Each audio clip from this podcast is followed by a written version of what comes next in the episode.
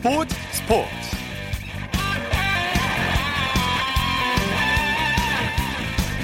여러분 안녕하십니까 아나운서 이창진입니다 선수들이 자신감이 생긴 것 같다 김경문 한국 야구 대표팀 감독이 푸에르토리코와의 2연전 소득으로 자신감을 꼽았습니다.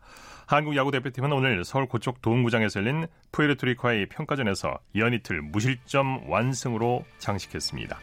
두 차례 평가전을 가뿐하게 마친 한국은 오는 6일부터 본격적인 프리미어 12에 돌입하게 되는데요.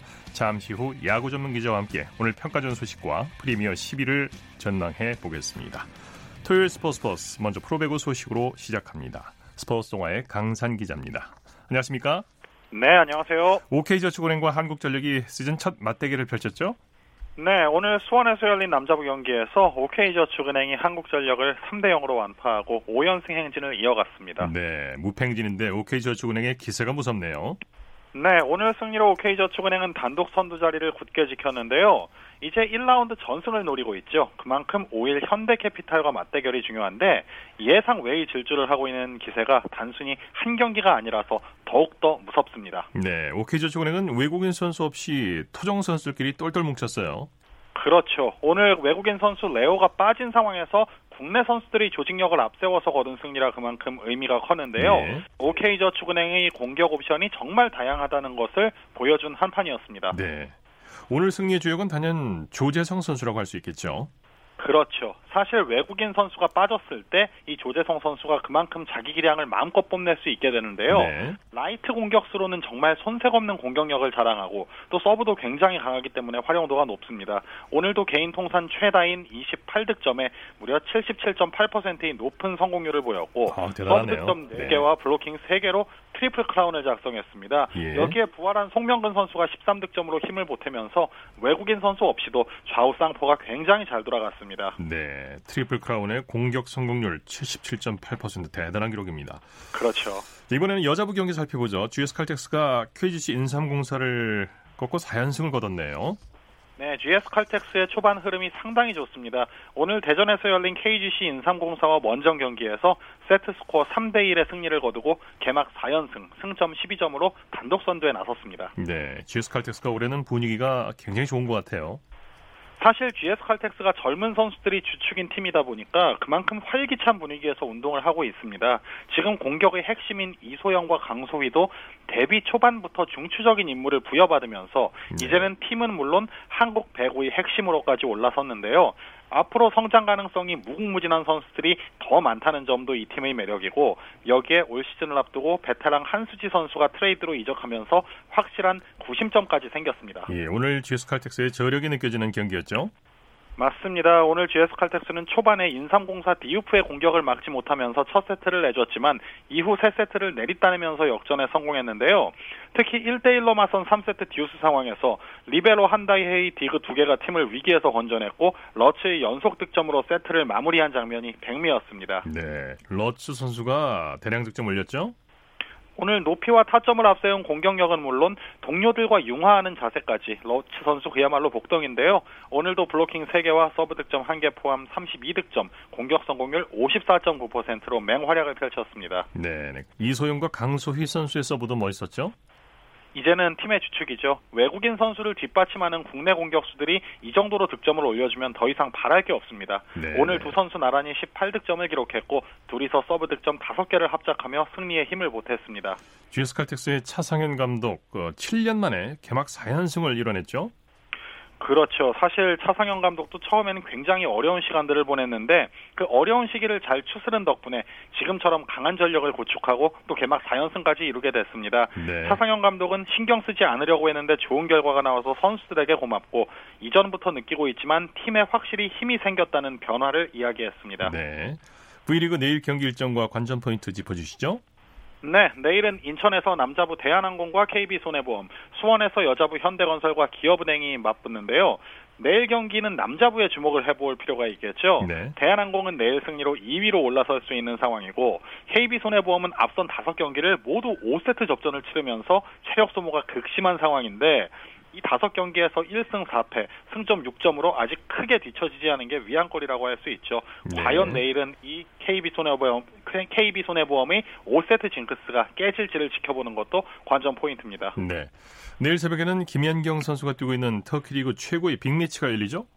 그렇습니다. 김연경 선수의 소속팀 엑자시바시가 약 4시간 뒤죠. 새벽 1시 30분부터 페네르바체와 맞대결을 벌이는데요. 네. 페네르바체는 김연경 선수가 엑자시바시로 이적하기 전까지 터키에서 오랫동안 몸담았던 팀입니다. 올 시즌 처음으로 친정팀과 맞붙게 되는데 페네르바체의 경기력이 만만치가 않습니다. 김연경과 한솥밥을 먹었던 센터 에다 에르뎀이 건재하고 또 현대건설에서 잠깐 뛰었던 선수죠. 브란키차 미하일로비치가 주공격수로 활약을 하고 있는데요. 또 익숙한 선수들과 맞대결이라 그만큼 기대가 되겠죠. 지금 네. 에짜스바스는 5전승, 페네르바체는 4승 1패로 오늘 경기 결과에 따라 순위 판도가 달라질 수도 있기 때문에 그만큼 총력전이 예상되는 그런 분위기입니다. 네. 자, 소식 감사합니다.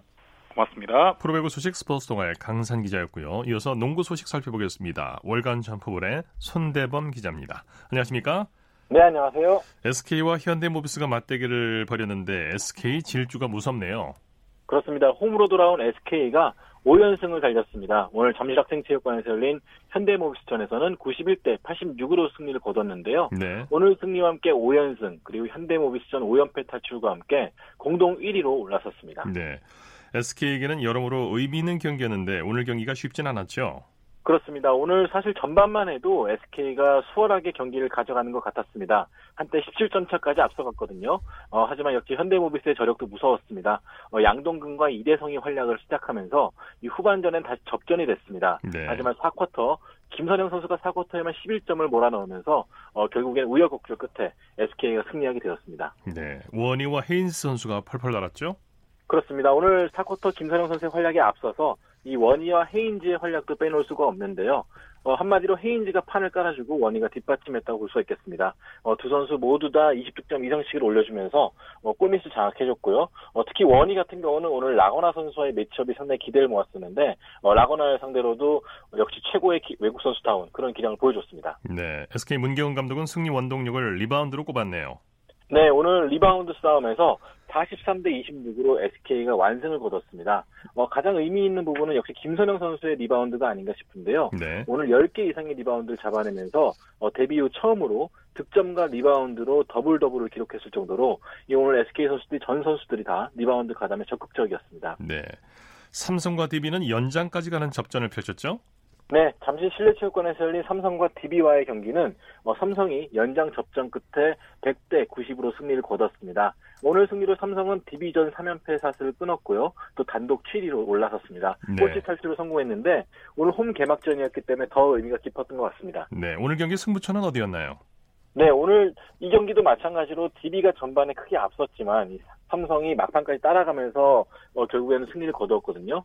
어, 후, 결, 승부처는 4쿼터였습니다. 네. 어, 닉 미네나스 선수가 4쿼터에만 13점, 그리고 연장전에 7점을 몰아넣으면서 어, 지친 DB를 무너뜨렸습니다. 네. 반면에 DB 같은 경우는 연장전에 4점에 그쳤고요. 또 연장전에서만 어이없는 실책 3개를 기록하면서 어, 결국 패배의 빌미를 제공하고 말았습니다. 네. 오늘 승리 수훈 선수를 꼽아보죠. 네, 역시 미네라, 미네라스 선수를 빼놓을 수가 없겠습니다. 어, 27득점을 기록했는데요. 어, 내 외곽을 가리지 않는 득점포를 앞세워서 어, 4쿼터 추격전을 주도했고요. 또 김준일 선수가 19득점, 그리고 이관희 선수가 쐐기를 박는 3점슛을 포함해서 16득점을 기록했습니다. 네, 네. DB는 실책이 발목을 잡았어요. 네, 오늘 실책이 무려 23개를 기록 나왔습니다.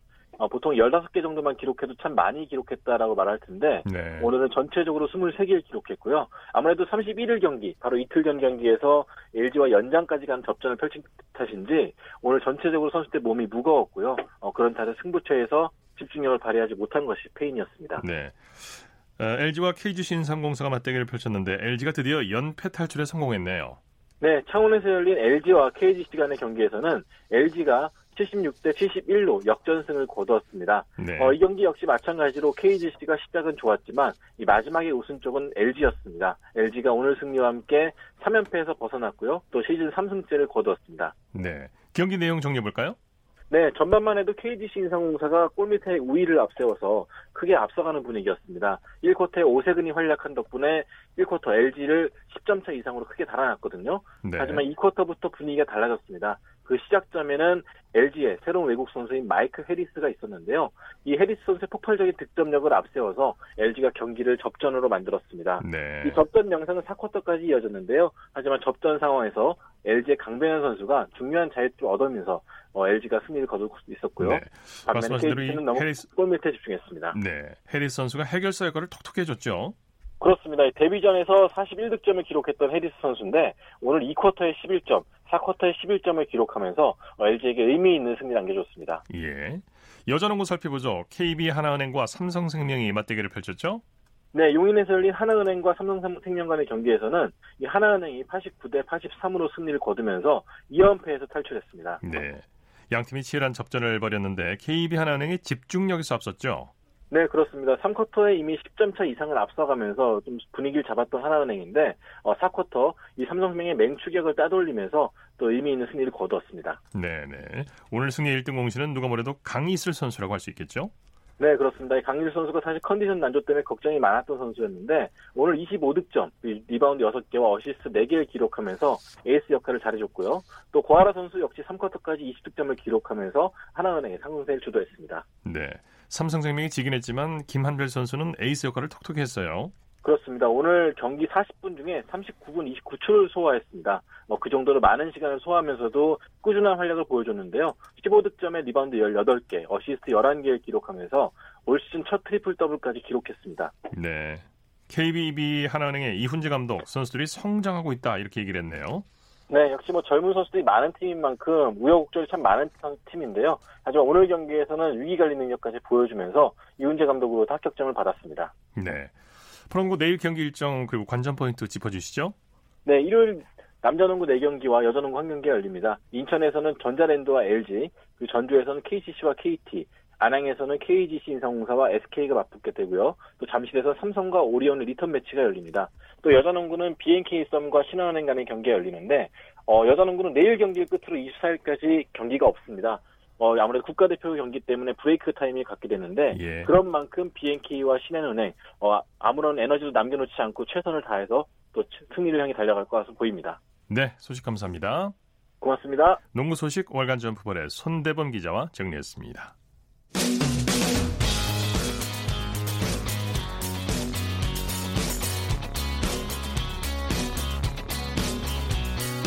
따뜻한 비판이 있습니다.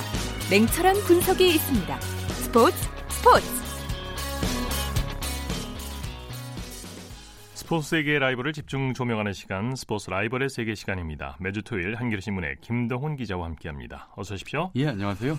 오늘도 지난주 이어서 지금은 은퇴한 여자 프로농구 양지희 선수 그리고 곽주영 선수의 라이벌을 소개해 주신 거죠? 예, 그렇습니다. 학창 시절부터 프로에 이르기까지 치열한 라이벌 대결을 펼쳤는데요. 네. 전 우리은행 소속의 양지희 선수와 전 신한은행 소속의 곽주영 선수의 이 현역 시절 라이벌 관계를 소개해드리겠습니다. 예.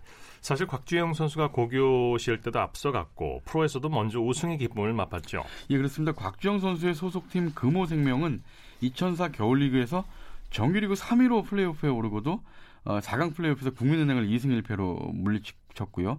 또 챔피언전에 올라서 삼성생명한테 1패 뒤에 3연승을 내달리면서 창단 첫 우승의 기쁨을 맛봤습니다. 네. 이 당시 삼성생명은 그때까지 통산 4회 우승팀이자 정규리그 1위로 이제 플레이오프에 올랐던 팀이고요. 어, 선수들의 면면도 보면 박정은, 김계령, 이미선, 변현아 이렇게 초호화 멤버를 보유하고 있었는데 이 신생팀 금호생명이 승전을 마셨습니다. 예. 특히 곽주영 선수는 금호생명의 핵심으로 활약하면서 이 삼성생명을 비롯한 기존 팀들이 지배했던 여자농구 판도에 새바람을 몰아넣었습니다. 네. 자 그런데 승승장구할 것 같았던 곽주영 선수에게 뜻하지 않은 시련이 찾아왔죠? 예, 그렇습니다. 크리스마스를 이틀 앞둔 2004년 12월 23일 일인데요. 이 국민은행 당시 김경희 선수하고 홍정혜 선수 이 두 선수와 2대 1로 트레이드가 돼서 예. 어, 국민은행 유니폼을 입게 됐습니다. 당시 20살의 곽정 선수가 감당하기엔 좀 너무나 큰 충격적인 트레이드였는데요. 예.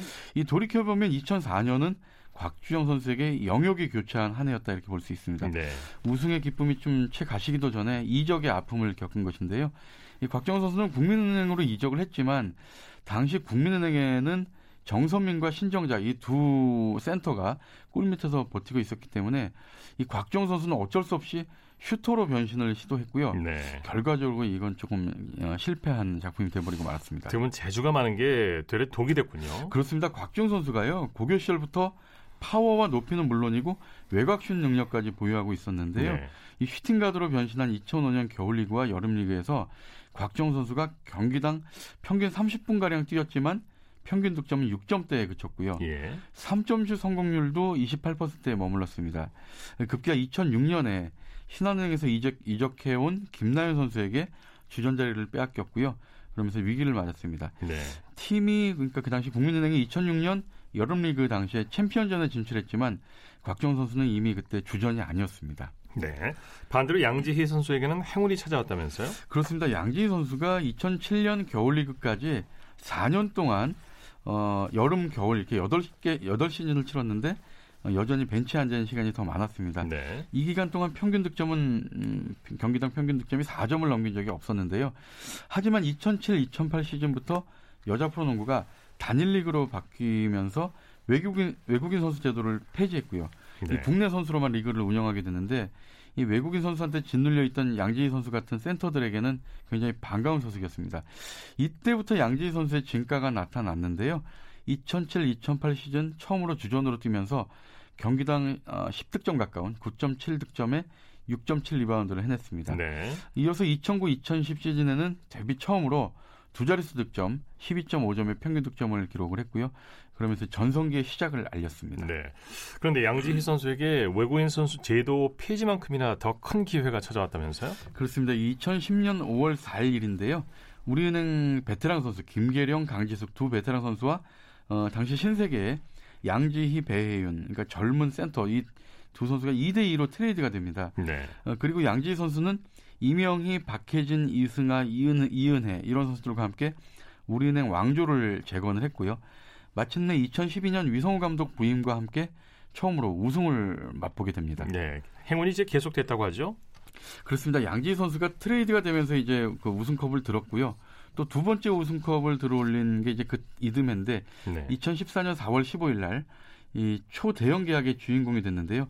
당시 연봉 1억 7천만 원을 받았던 양지희 선수가 FA로 풀리자마자 계약 기간 5년에 연봉 2억 2천만 원, 총액 11억 원이라는 당시로선 초유의 연봉 대박을 터뜨렸습니다. 네. 이어서 2016년 3월 7일 날 이 2015-2016 시즌 정규리그 시상식이 열렸는데 여기서 마침내 MVP에 등극을 합니다. 예. 이전 세 시즌 동안 통합 우승을 일궜을 때는 이 팀 동료 이명희 선수하고 박혜진 선수의 MVP 수상을 지켜봤는데요. 2015-16 시즌에는 평균 10.3점 득점에 6.1 아, 리바운드로 맹활약하면서 리그 최고의 선수가 되, 됐습니다. 네. 곽지영 선수에게도 전환점이 찾아왔다면서요? 그렇습니다. 2011-2012 시즌을 앞두고 프로 생활을 시작했던 KDB 생명으로 이적해서 새 출발을 다짐했는데요. 하지만 두 시즌 만에 다시 신한은행으로 다시 트레이드가 됩니다. 네. 예, 신한은행 이적은 곽주영 선수에게 재기의 어떤 성공하는 계기가 됐는데요. 신한은행 이적 두 번째 시즌이던 2013, 2014 시즌에 어, 경기당 평균 8.3득점에 4.4개의 리바운드를 기록하면서 네. 어, 신인 시절이던 2003년 이후 가장 많은 득점과 리바운드를 기록하면서 자신감을 되찾았습니다. 네, 두 선수가 은퇴 후 어떤 삶을 살고 있나요? 양지희 선수는 만 33살이던 2017년에 현역에서 물러났다가 올 시즌부터 신생팀 부산 BNK 코치로 어, 코트에 복귀를 했습니다. 네. 어, 반면에 곽주영 선수는 만 35살이던 어, 올해 올해 3월까지 선수 생활을 하다가 이제 은퇴를 하고요. 어, 실업팀 사천시청에서 어, 현역 생활을 이어가고 아, 있습니다. 현역 생활을 이어가고 있군요. 예, 실업팀에서 네. 현역 생활을 이어가고 있습니다. 예, 열정 대단합니다. 그렇습니다. 자, 오늘 말씀 감사합니다. 예, 감사합니다. 스포츠 라이벌의 세계 한겨레 신문의 김덕훈 기자와 함께했습니다. 쳤다 하면 홈런이고 슛 골이고 각본 없는 한편의 드라마 그것이 바로 그것이 바로 우승 트로피. 목에 걸린 그 배달. 너와 내가 하나 되는 그것이 바로 그것이 바로 그것이 바로 꿈꾸던 스포츠. 꿈꾸던 스포츠. 꿈꾸던 스포츠. 이어서 매주 토요일 보내드리는 정수진의 스포츠 현장 시간입니다. 유소년들은 스포츠의 미래라고 할 수 있죠. 어, 그래서 각 종목별로 유소년 선수를 육성하기 위해서 다양한 프로그램과 각종 대회가 열리고 있는데요. 오늘 그중에서 유소년 테니스 대회 현장으로 함께 가보시죠. 자, 둘이 인사. 악수하고. 자, 가위바위보. 서브 먼저 할 거예요. 코트 여기서. 시작할게요. 자, 뒤에 나오고. 네, 지금 반포 종합운동장 내 실외 테니스장은 부모님들과 아이들로 북적북적합니다. 왜냐하면 만 6세부터 15세까지 200여 명이 참가하고 있는 2019 서울 유소년 테니스 대회가 열리고 있기 때문인데요. 레드볼, 오렌지볼, 그린볼, 그리고 옐로우볼까지 총 20개 코트에서 아이들의 경기가 펼쳐지고 있고 코트 옆에서 관전하는 분들로 가득합니다. 지금부터 유소년 테니스 대회 함께 해보실까요? 어머니 참가 상품. 자, 이거 간식 쿠폰이야. 너만 먹을 수 있어. 와, 좋겠다. 즐거운 시간 되세요. 감사합니다. 네. 어, 세연 안녕. 많이 컸네. 잘 지내지? 안녕하세요. 저는 한국 유소년 테니스 협회 사무장 김태은입니다. 엘리트 중심의 대회는 많이 있지만 아마추어 어린이들을 위한 대회는 별로 없어서 그 아마추어 어린이들이 공부와 어, 여가 생활을 같이 즐기면서 할 수 있도록 원래 뭔가를 배우려면 동기부여가 되어야 되잖아요. 그런데 이런 대회를 하게 되면 아무래도 동기부여도 되고 단순히 게임이 아니라 이기고 지는 걸 떠나서 축제처럼 즐길 수 있으면 하는 바람에서 이런 대회를 기획을 했어요. 그래서 1, 2 공동 3등은 있고요. 트로피와 부상도 다 마련이 돼 있어요. 그런데 더 많은 친구들이 어, 상을 못 받는 거잖아요. 그래서 그 친구들이 열심히 했기 때문에 보답을 받게 하고 좀 더 즐기기 위해서 메인 드로의 경기를 토너먼트에서 패자들도 번외 경기를 마련해주고 있는 거죠. 테니스 실력에 따라서 부서가 나눠져요. 그래서 레드볼, 오렌지볼, 그린볼, 그 다음에 옐로우볼. 옐로우볼이 이제 보통 성인들이 쓰는 공을 옐로우볼이라고 하거든요. 그렇게 레벨별 게임이 되겠고요. 아이들은 바운스라든지 아니면 코트 커버 능력이 없잖아요. 레드볼 같은 경우는 성인볼의 25%, 공기압이. 그리고 코트도 25%의 사이즈의 코트. 그러다 보니까 라켓도 가볍고 아이들이 쉽게 칠 수 있고요. 재밌게 접근할 수 있도록 시합 운영도 하고 있어요. 공 줄게요. 1대1. 줄게요. 아웃. 한편 이번 대회 포스터에 나와 있는 그림에 우리 아이 건강과 자존감을 테니스로 라는 문구가 써 있는데요. 이 문장 그대로 테니스와 함께 하는 아이들은 즐겁게 운동하면서 건강도 챙기고 대회에 참여하면서 승패를 떠나 즐거움으로 가득한 모습입니다. 저는 성신여자중학교 1학년 이현우라고 합니다. 어, 방금 경기 끝난 거예요? 네, 어. 제가 테니스를 1, 2년 쉬었거든요. 근데 그래도 한 거에 비해서 생각보다 결과가 잘 나온 것 같아서 네 좋은 것 같아요. 완전 1등 이게 아니라 즐거운 게임을 많이 할 수 있었고 그리고 랠리가 많이 됐는데 그게 굉장히 기뻤어요. 게임은 그러면 상대편 친구가 이긴 거예요? 어, 그래도 괜찮아요? 좀 속상하긴 한데 아직 예선이니까 괜찮다고 생각해요. 즐거운 게임을 통해서 기분 전환을 할 수 있는 것 같아요. 저는 유순원 테니스 대회 출전한 3학년 윤건입니다. 제가 한 경기 중에 6대 6까지 갔었거든요. 그럼 되게 떨리고 재밌어요. 그리고 다른 아이들과 알아갈 수 있어서 되게 보람 있다고 생각해요. 그 친구 테니스 한 지 얼마나 됐어요? 배운 거 3년 정도 되는 것 같아요. 테니스를 하면 건강이 더 좋아지고 재미도 있어요. 그게 좋아요. 저는 삼각산 중학교 1학년 황예니라고 합니다. 처음으로 대회 나가는 거라서 재밌을 것 같아서 지원하게 됐어요. 그럼 테니스를 한 지가 1년 안 됐어요. 1년 안 됐는데 대회에 처음 나온 거잖아요. 네. 어때요, 지금 기분이? 다 잘해가지고 그래도 치다 보면 제 실력이 느는 느낌도 들고 이제 연습도 많이 하면서 더 즐겁게 테니스를 하고 싶습니다. 네가 이겨야 돼. 이제 화이팅! 그렇지! 한 번 더! 아웃. 아, 아웃. 아깝다. 이니 아웃이 아웃. 자, 경기 끝. 자, 선수 일로 오세요. 악수해야지. 네, 이번 대회 워낙에 참가자들도 많고 코트별로 계속해서 경기가 이어지고 있기 때문에 공정하게 경기를 진행할 심판들의 역할이 중요한데요. 심판들 중에는 대학교의 테니스 동아리 학생들도 있습니다. 안녕하세요. 광운대 전자재료공학과 2학년 김형준이라고 합니다. 아이들이 이렇게 테니스 잘 하는 거 보면 열심히 하려는 거 보면 어떤 마음이 들어요? 이겨서 엄청 즐거워하는 아이를 보면 순수하게 딱 승부를 즐기는구나 싶기도 하고 저희가 일반 쓰는 테니스 공이랑 달리 레드볼은 반발력이 낮고 공이 좀 사이즈가 큰 걸로 알고 있어요. 그래서 보니까 아이들이 좀 더 과감하게 칠 수도 있고 테니스 자체가 혼자 하는 스포츠니까 스스로 어찌 보면 그 경기 대에서 풀어나가야 되는 그런 걸 느끼게 해서 자립성도 키울 수 있고 뭔가 여러모로 혼자 생각할 수 있어가지고 좋은 것 같아요. 네, 그리고 승패가 중요하지 않다. 열심히 즐겁게만 하면 된다라고 하면서 힘차게 응원하시는 부모님들의 이야기도 들어보시죠. 아들 딸다 낳았어요. 매일 이제 학교만 가고 공부만 하고 하는데 이제 운동도 좀 해야 된다는 생각이 좀 있어서요. 대회에 나오게 됐습니다. 아이들이 되게 자랑스럽고 이런 대회가 있어서 너무 행복합니다. 예. 아이들 이렇게 경기할 때 옆에서 뭐라고 얘기도 해주시면서 지금 같이 보고 계시는 거예요? 저도 되니까 이게 뭐 룰도 잘 지키고 너무 뭐 승부에 뭐 연연하지 말고 재밌게 해라 얘기는 해줬어요. 근데 이겼으면 좋겠어요. 내심 이겼으면 좋겠다 네. 이런 마음이신데 몸이 건강하고 정신도 건강하고 이런 사람이 좀 됐으면 좋겠습니다. 가족들 같이 이제 애기들하고 같이 하는 것도 참 좋은 것 같고 잘하라고 그냥 응원해주는 거죠. 힘내라고 저희 두 번째 참가를 했거든요. 네. 그러니까 뭐 이렇게 치는거나 넘기는 거 이런 것들이 좀 많이 나아진 것 같아요. 아, 지호 다음 경기도 열심히 저도 되니까 열심히 잘하고 화이팅. 네 지금까지 2019 서울 유소년 테니스 대회 함께 했고요. 저는 정수진이었습니다.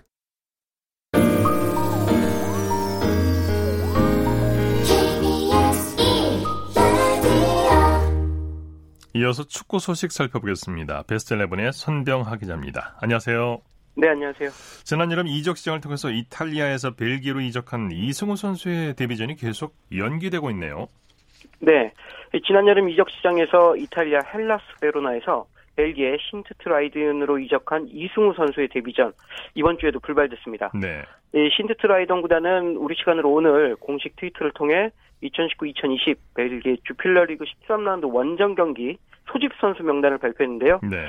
네 이승우 선수의 이름이 없었습니다. 음. 네, 이로써 이승우 선수 벨기에 무대 데뷔전 다시 연기됐고요. 다음 라운드나 컵대회 등에서의 출전을 한번 기다려봐야 될 것 같습니다. 예. 현지에서 이승우 선수의 훈련 태도에 문제가 있다는 보도가 나왔었었죠? 네. 벨기에 현지 언론의 보도였습니다. 이승우 선수가 훈련에 불성실한 모습을 보인다며 그런 이유가 경기에 출전하지 못하는 일로 이어지고 있다는 내용이었습니다. 네. 여기에 신트트라위던을 이끌고 있는 마르크 브라이스 감독의 인터뷰까지 더해지면서 좀 공경에 처한 해 모습인데요. 브라이스 감독 최근 기자회견에서 경기에 나오지 못하고 있는 이승우 선수에 대해 여전히 적응 중이다 이렇게 말한 뒤에 더 나아지려면 과거에만 머물러서는 안 된다. 현재를 살기 위해 자신에게 더 투자해야 한다. 이렇게 말하면서 이승우 선수에게 시간과 노력이 더 필요하다는 그런 뜻을 전했습니다. 네. 결국 막 감독의 마음을 사로잡아야 출전 기회도 더 얻는 거겠죠. 네, 맞습니다. 이승우 선수 지금의 위기를 벗어나 실전에 나서려면 브라이스 감독이 흡족할 만큼의 훈련 성과를 보여야 합니다. 네. 뭐 그 어떤 감독도 기량이 뛰어난 선수를 벤치에 그냥 앉혀두진 않죠. 더군다나 신트트라위던은 최근 3경기에서 승리하지 못해 현재 순위가 12위까지 떨어졌습니다. 네. 감독도 어떤 식으로든 팀에 변화를 줘야 한다는 얘기죠. 이런 상황에서 이승우 선수가 가능성과 달라짐을 보인다면 브라이스 감독이 외면할 이유가 없습니다. 예. 이승우 선수 아직 새로운 환경에 적응 중이고요. 또 감독과 의견이 좀 안 맞을 수도 있지만 하루빨리 실전에 나와 경기력을 끌어올리려면 무엇보다 감독의 마음을 움직일 수 있는 노력과 변화가 필요해 보입니다. 네. 자, 손흥민 선수가 속한 토트넘이 리그에서 계속 고전하고 있네요. 고전하고 있네요. 순위가 11위까지 떨어졌죠? 네, 토트넘의 이번 시즌 참 쉽지 않습니다. 이 지난 라운드에서 토트넘 선두 리버풀에 패하면서 현재 3승 3무 4패, 승점 12점으로 11위까지 떨어졌습니다. 예. 비슷한 순위에 있는 팀들과 승점 차이가 뭐 그리 크진 않지만 유럽 축구연맹 챔피언스리그 출전권이 주어지는 4위 첼시아는 벌써 승점이 8점이나 벌어졌습니다. 네. 이대로 더 시간이 흐르면 토트넘 다음 시즌엔 챔피언스리그 출전권을 따는 게 쉽지 않게 됩니다. 이 현재 토트넘의 부진 뭐 딱히 이유를 알 수 없는데요. 지난 시즌 챔피언스리그 준우승 멤버가 건재하고 손흥민 선수와 해리케인 선수 등 공격수들의 활약도 여전합니다. 네, 네. 그럼에도 불구하고 지난 시즌과 다른 성적을 보이는 이유는 이 마우리시오 포체티노 감독의 팀 장악력이 좀 떨어진 것 같고요. 그리고 선수들도 특별한 동기부여를 받지 못했기 때문이라고 봐야 될 것 같습니다. 네. 포체티노 감독이 분위기 전환을 위해서는 자신감 회복이 중요하다고 말했죠. 네. 요즘 포체티노 감독 정말 답답할 겁니다. 이 원인은 알 수 없는데 팀이 계속 아프기 때문이죠. 네. 이런 상황에서 포체티노 감독이 내린 진단은 자신감 하락입니다. 시즌 초반 이기는 경기보다 지는 경기가 많아지면서 선수들의 자신감이 떨어졌고요. 이게 지난 시즌과 다른 경기력을 보이는 가장 큰 원인이라는 겁니다. 네네. 그러면서 포체티노 감독 결국 이 문제 해결하기 위해서는 승리 외엔 답이 없다고 밝혔습니다. 네. 자신감이라는 게 이겨야 생기는 것이니만큼 승리를 통해 선수단 전체가 잃어버린 자신감을 회복해야 한다는 얘기입니다. 승리밖에 없죠. 네. 네. 토트넘 우리 시각으로 월요일 새벽 1시 30분 에버턴 원정 경기를 치르는데요. 부진에 빠진 토트넘이 에버턴전을 계기로 슬럼프 탈출의 신호탄을 쏠 올릴 수 있을지 주목됩니다. 네. 지난 리그 경기에서 두 번째로 선발 출장한 이강인 선수의 소속팀 발렌시아가 지금 경기 중이죠. 이강인 선수 출장했습니까? 네, 이강인 선수 오늘 경기는 벤치에서 시작했습니다. 예. 현재 2019-2020 스페인 라리가 12라운드 에스파뇰과 발렌시아의 경기가 열리고 있는데요. 이강인 선수 지난 11라운드에 이어 두 경기 연속 선발 출전을 노렸지만 아쉽게도 이번 경기에는 교체 선수 명단에 이름을 올렸습니다. 예. 반면 중국 국적의 공격수죠. 우리 선수는 에스파뇰 선발 공격수로 출전해 현재 뛰고 있습니다. 현재 전반전이 막 끝났고요. 스코어는 에스파뇰이 페널티킥으로 선제골을 넣으면서 1대 0으로 발렌시아에 앞서고 있습니다. 예. 프랑스에서 활약하고 있는 황의조 선수의 경기 일정도 전해 주시죠. 네, 프랑스 리그원 보르도에서 뛰고 있는 황의조 선수의 경기 일요일인 내일 밤 11시에 시작합니다. 네, 보르도는 이번 라운드에서 낭뜨를 상대하는데요. 만만치 않은 경기가 될 것으로 보입니다. 네. 뭐 낭뜨가 전통의 강호는 아니지만 이번 시즌 파리 생제르맹에 이어 2위를 달리고 있을 만큼 좋은 모습 보이고 있기 때문입니다. 네, 네. 낭뜨 현재 6승 1무 4패 승점 19점으로 2위에 랭크돼 있는데요. 이 상당히 견고한 수비력을 바탕으로 초반 돌풍의 주역으로 자리매김했습니다. 네. 반면 보르도 4승 3무 4패 승점 15점으로 9위입니다. 이 상위권과 승점 차이가 그리 크지 않은 만큼 낭뜨전을 통해 상위권 진입의 발판으로 삼겠다는 그런 각오입니다. 내일 열리는 이 경기에서 우리 황희조 선수가 출전한다면 팀의 승리를 안기는 활약을 펼치길 기대해 봅니다. 네네. 국내 프로축구 소식 살펴보죠. 오늘 K리그 1 3경기가 열렸죠? 네. 오늘 오후 수원과 제주 그리고 창원에서 K리그 1 36라운드 3경기가 열렸습니다. 먼저 오늘 오후 2시 수원 월드컵 경기장에서 열린 수원과 성남의 경기는 0대 0 무승부로 끝났습니다. 이어 오후 4시 제주 월드컵 경기장에서 열린 경기에서는 꼴찌 제주가 인천을 2대 0으로 꺾고 강등 탈출에 희망을 살렸습니다. 네네. 마지막으로 오후 6시 창원 축구센터에서 열린 경기에서는 원정팀 상주가 홈팀 경남을 1대 0으로 제압하고 파이널 라운드 B그룹의 수위 자리를 견고히 했습니다. 예. 어, 이번 시즌을 끝으로 2부 리그로 내려가는 강등팀 결정이 됐습니까? 더 혼탁해졌습니다. 네, 앞으로 파이널 라운드 그룹 B에 있는 팀들은 두 경기씩을 남겨놓고 있는데요. 예. 만약 오늘 인천과 경남이 이겼다면 12위 제주의 강등이 확정될 수도 있었습니다. 그러나 제주가 승리하고 11위 경남과 12위 인천이 모두 패하면서 강등팀이 미궁에 빠졌습니다. 예. 12위 제주부터 12위 인천까지의 승점차 현재 단 3점인데요. 남은 두 경기를 다 치르고 나야 올 시즌 강등팀이 결정될 것 같습니다. 네, 아주 치열하겠군요. 네. 네네. 오늘 소식 감사합니다. 네, 고맙습니다. 국내외 축구 소식 베스트 11의 손병학 기자와 정리했고요. 이어서 야구 소식 살펴보겠습니다. 스포츠 서울의 윤세호 기자입니다. 안녕하십니까? 네, 안녕하세요. 프로야구가 끝난 아쉬움을 프리미어 리그, 프리미어 리그 10위가 달래주고 있는데요. 먼저 프리미어 10위가 어떤 대회인지 간단히 먼저 소개해 주시죠. 네, 세계 야구 소프트볼 연맹에서 이전에 있었던 야구 월드컵을 대체하는 대회라고 보면 될 것 같습니다. 예. 어, 4년 전인 2015년에 첫 대회가 열렸는데요. 당시 우리나라가 준결승에서 일본, 결승에서 미국 꺾고 초대 챔피언이 된 바 있습니다. 네. 우리나라가 푸에르토리코와 맞대결을 펼쳤는데 어제 이어서 오늘도 푸에르토리코를 완파했죠? 그렇습니다. 뭐 아직 프리미어 12 전에 지금 평가전을 치르고 있는 우리나라 대표팀인데요. 어제와 오늘 이틀 연속 푸에르토리코와 평가전에서 완승을 거뒀습니다. 어제는 4대 0, 오늘은 5대 0으로 승리하면서 네. 자신감을 갖고 프리미어 12 2연패를 바라보고 있는 한국 대표팀입니다. 네. 오늘 라인업이 아주 좋았죠? 네, 어, 사실 어제 경기까지는 한국 시리즈를 치렀던 두산과 키움 선수들이 결장하거나 거의 뭐 대타로 출장했거든요. 어, 하지만 오늘은 이번 타순부터 김하성, 이정우, 박병호, 김재환으로 어, 키움 선수들과 두산 선수들이 정상적으로 출장하는 모습이었습니다. 네. 어, 타자들 에 따라서 좀 개인적으로 차이가 좀 컨디션 차이가 있는 선수가 보이긴 했지만 어쨌든 야수진 전체가 실전을 소화한 상태입니다. 네, 마운드가 아주 안정적이었어요.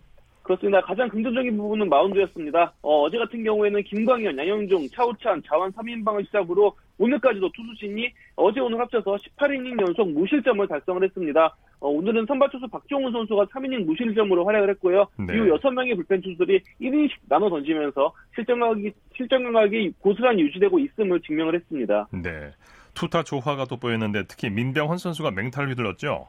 네, 민병호 선수가 오늘 공포의 9번 타자 역할을 했습니다. 어, 홈런 포함 3타수 2안타 2타점으로 활약을 했는데요. 아무래도 뭐 대표팀은 최고 선수로 구성된 만큼 9번 타자도 사실상 뭐 얕볼 수 없는 그런 타자거든요. 네, 오늘 민병호 선수가 음, 9번 타자지만 최고의 활약을 펼치면서 뭐 그동안 국제 대경도 많았고 어, 소속팀에서 여러 가지 타순을 소화했는데 자신의 진가를 발휘했습니다. 네. 그밖에 또 타석에서 어떤 선수들이 활약했습니까?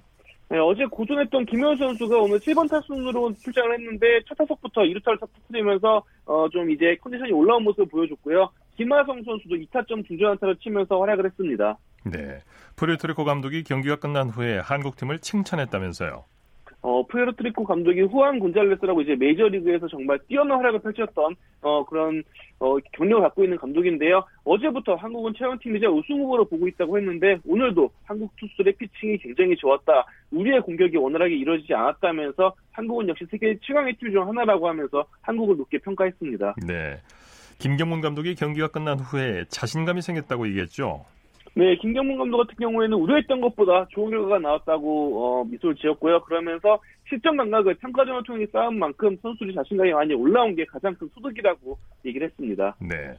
푸에르토리코와의 두 차례 평가전이 실전 감각을 익히는데 많은 도움이 됐겠어요.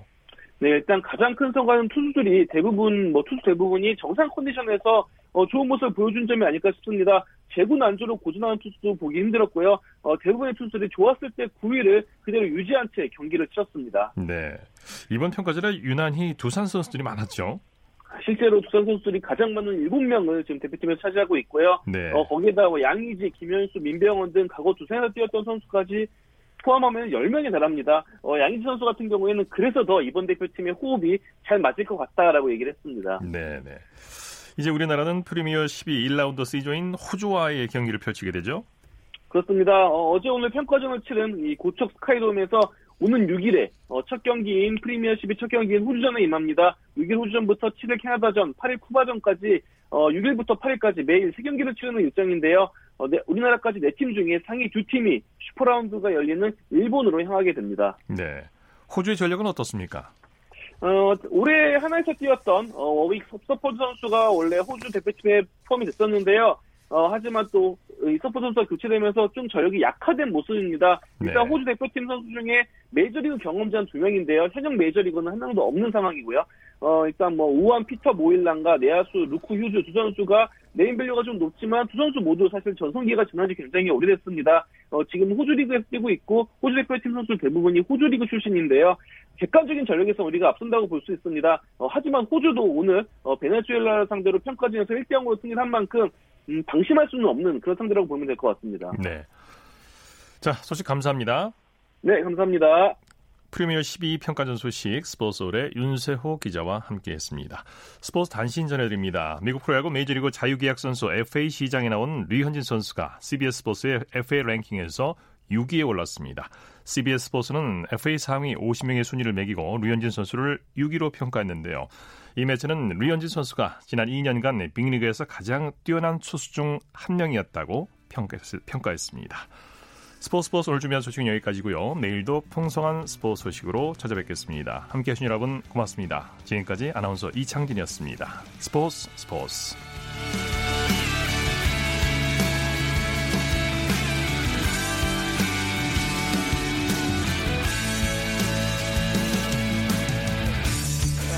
sun goes down in front of me, reminds me where I wanna be.